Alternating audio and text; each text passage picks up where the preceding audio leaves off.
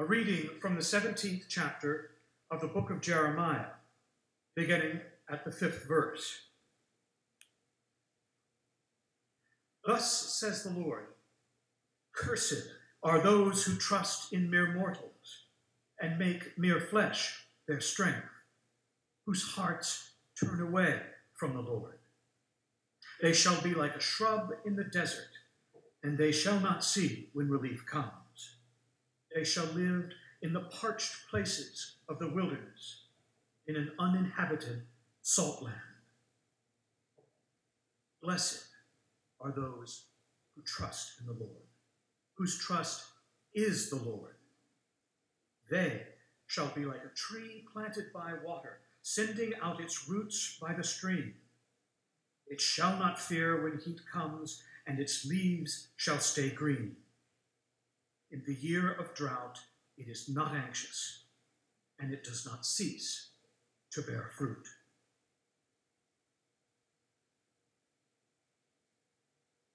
These are our sacred stories.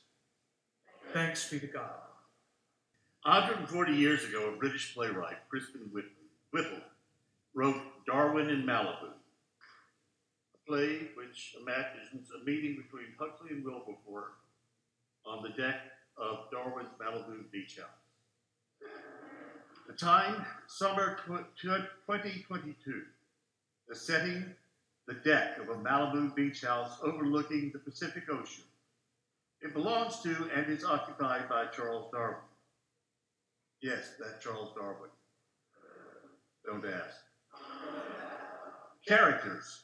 The two contestants of the great Oxford debate of 1860, Thomas Huxley and Samuel Wilberforce. In an attempt to get himself, Darwin, and Huxley into heaven, Wilberforce has made the mistake of re engaging with Huxley.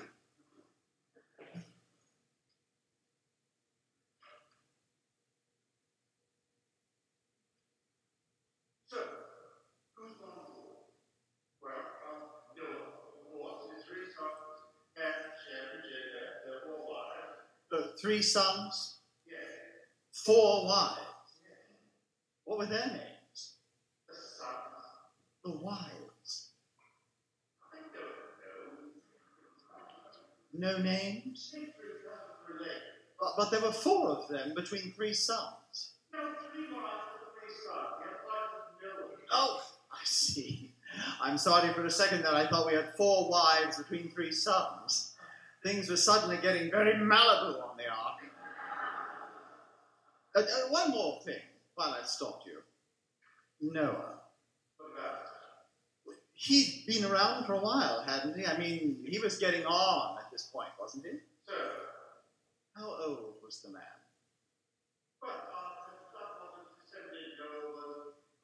approximately 600 years 600? I see. No spring chicken then. I mean, it seems to me this is quite an undertaking for a man of his years. Had a hundred years Had he? Good. And three sons. And their nameless wives. Now, Genesis is, is very specific. The dimension is uh, 300 cubits long, 50 cubits wide, 20 cubits high. Cubit being the uh, length of man's forearm from the elbow to his finger. So, they are 120 meters long, 20 meters wide, and 17-ish meters high. But then it needed to be sort of a big barge. Well, it didn't need to go anyplace very much. You simply needed to be able to look through. And the six to one lead to width ratio is considered a stable configuration by a lot of shipbuilders. Except using a 50 to 1 scale model indicated the, the ark was able to withstand weight up to 200 feet. Gosh. Yes, gosh, indeed. Now, uh, the, the main ingredient was supplied uh, well, what places today Yeah. to water. Water isn't a problem. It's raining and raining and raining. 40 days and 40 nights. Plus Plus, Noah knew the rain was coming. Plus, he had 100 years to prepare. No, Noah would have figured out something very clever with the roof. So, Food is a problem.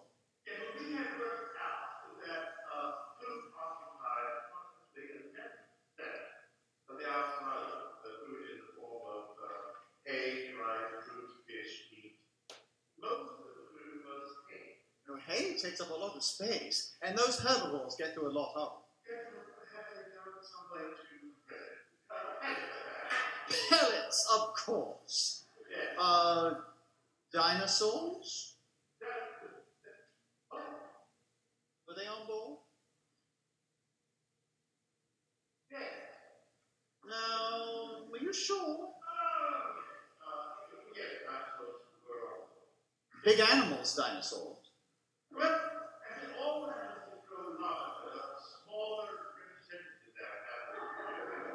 Baby dinosaurs, you mean? I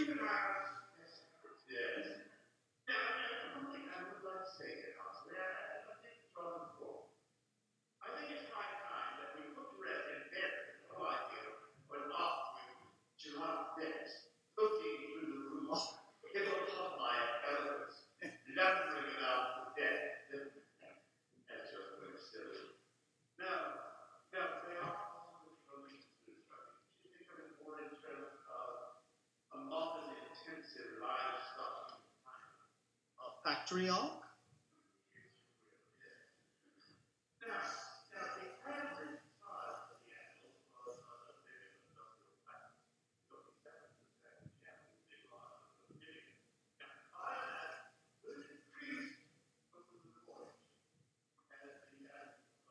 And as they shagged, presumably they shagged. Oh, they must have shagged. The, rabbits, for instance, they must have shagged like rabbits.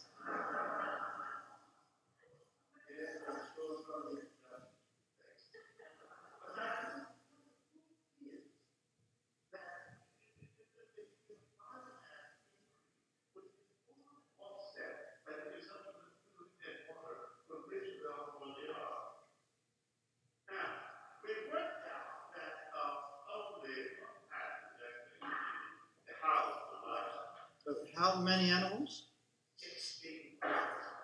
16,000. 16,000. Yes, yes, divided by eight people. That works out to seven point two seconds per animal per day per human. Well, I'm not worried about that. It's just that it's not that many animals, is it? 16,000. Never you see where I'm heading with this, Bishop. 16,000 animals, two by two. So divide by two, we're looking at 8,000 species. Well, they didn't need to take fishes from the water around them. Yes. Yes, let's leave the fishes in the water. I think we can we can both agree they're happiest there. Now, what concerns me is what's going on on the boat, because if I hear you correctly, we have Noah, his three sons, their four wives, and only 8,000 species. Well, obviously, it would have been sufficient if only a representative species. Obviously? Why, why obviously? You, you, you say obviously. Now, why obviously? It's not obvious to me. Clearly, but you can use a variation in in Africa that is species. Well, they all contain the same amount of genetic information, but only expressed physically different ways. Big cat, small cat, mean? Uh, red parrots, blue parrots, green parrots.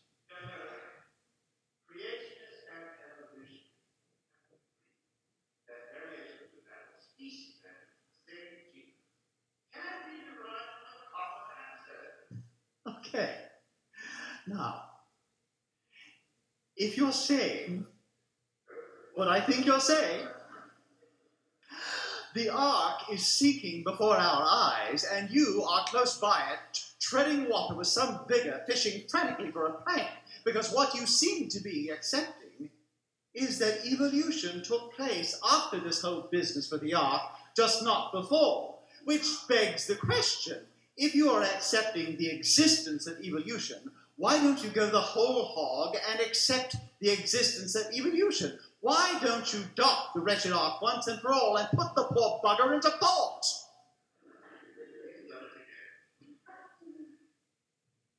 Could I bother someone for a Bible?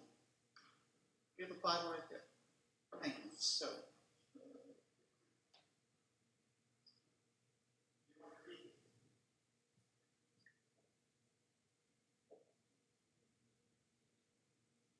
And God made two great lights the greater light to rule over the day, and the lesser, and the lesser light to rule the night. He made the stars also. Don't you love that? He made the stars also. It was the end of a long day. God woke early. He had the sun finished by early afternoon, as he hoped. The moon took rather longer than expected. Nevertheless, he was through just after dark. He uh, settles himself down for a drink or supper, lies back, looks up, and thinks, Boy, it's a bit dark up there. What am I going to do about that? Wait a minute. He made the stars also. Just like that. Ping! Much prettier.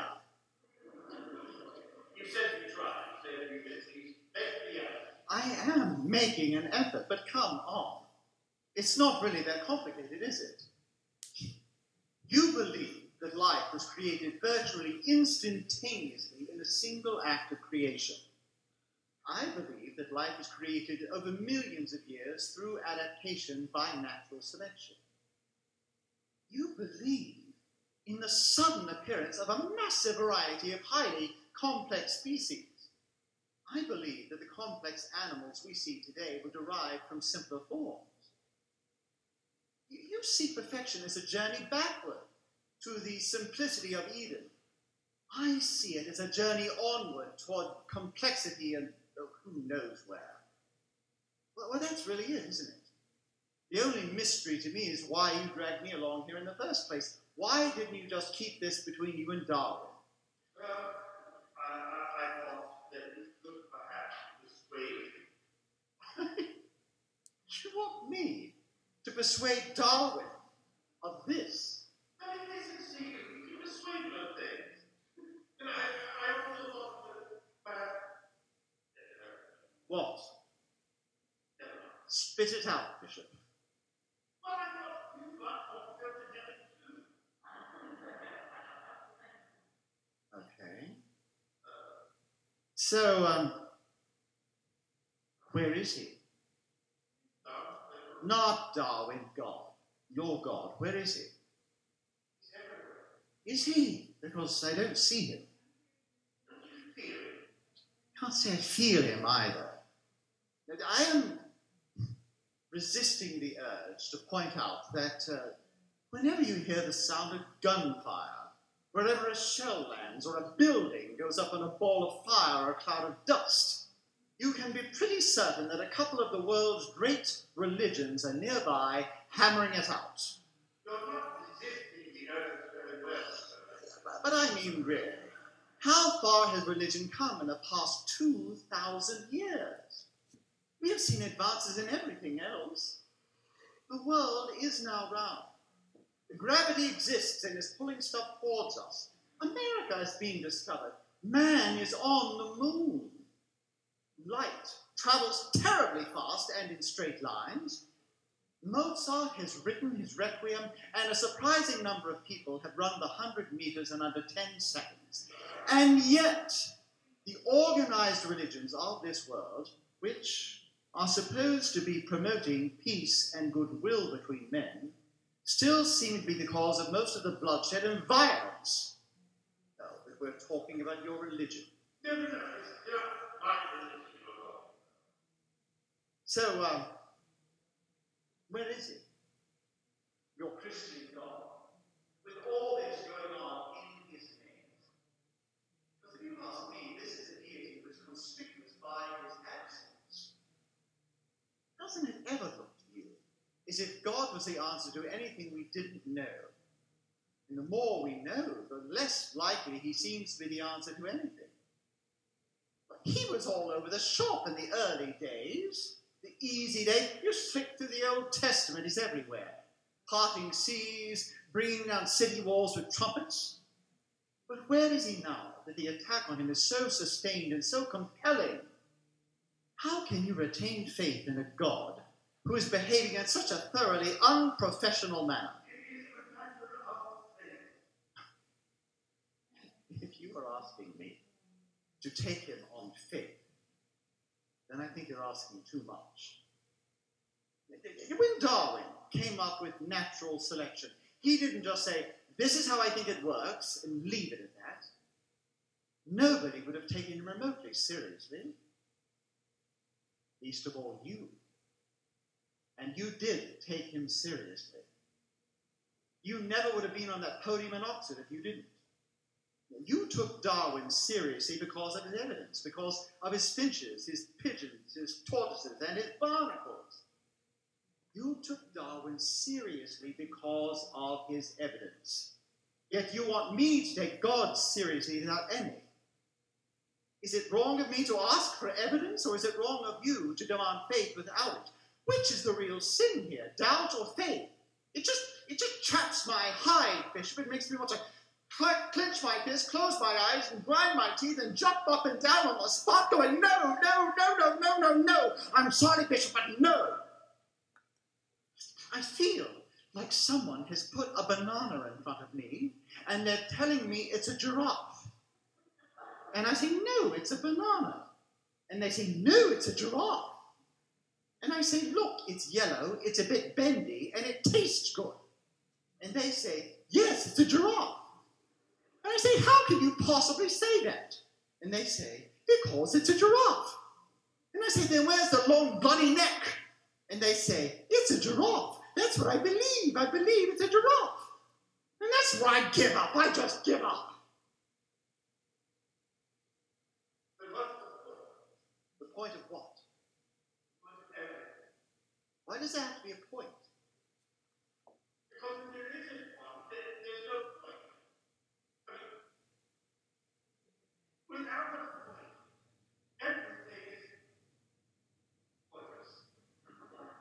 So everything is pointless. What's wrong with that? We are replicating machines, passing out our days in a vast, unjust, pitiless universe. We're born, we shag, we die. In that order. At least that's the hope. Because if you're a replicating machine and you die before you shag, you're shagged.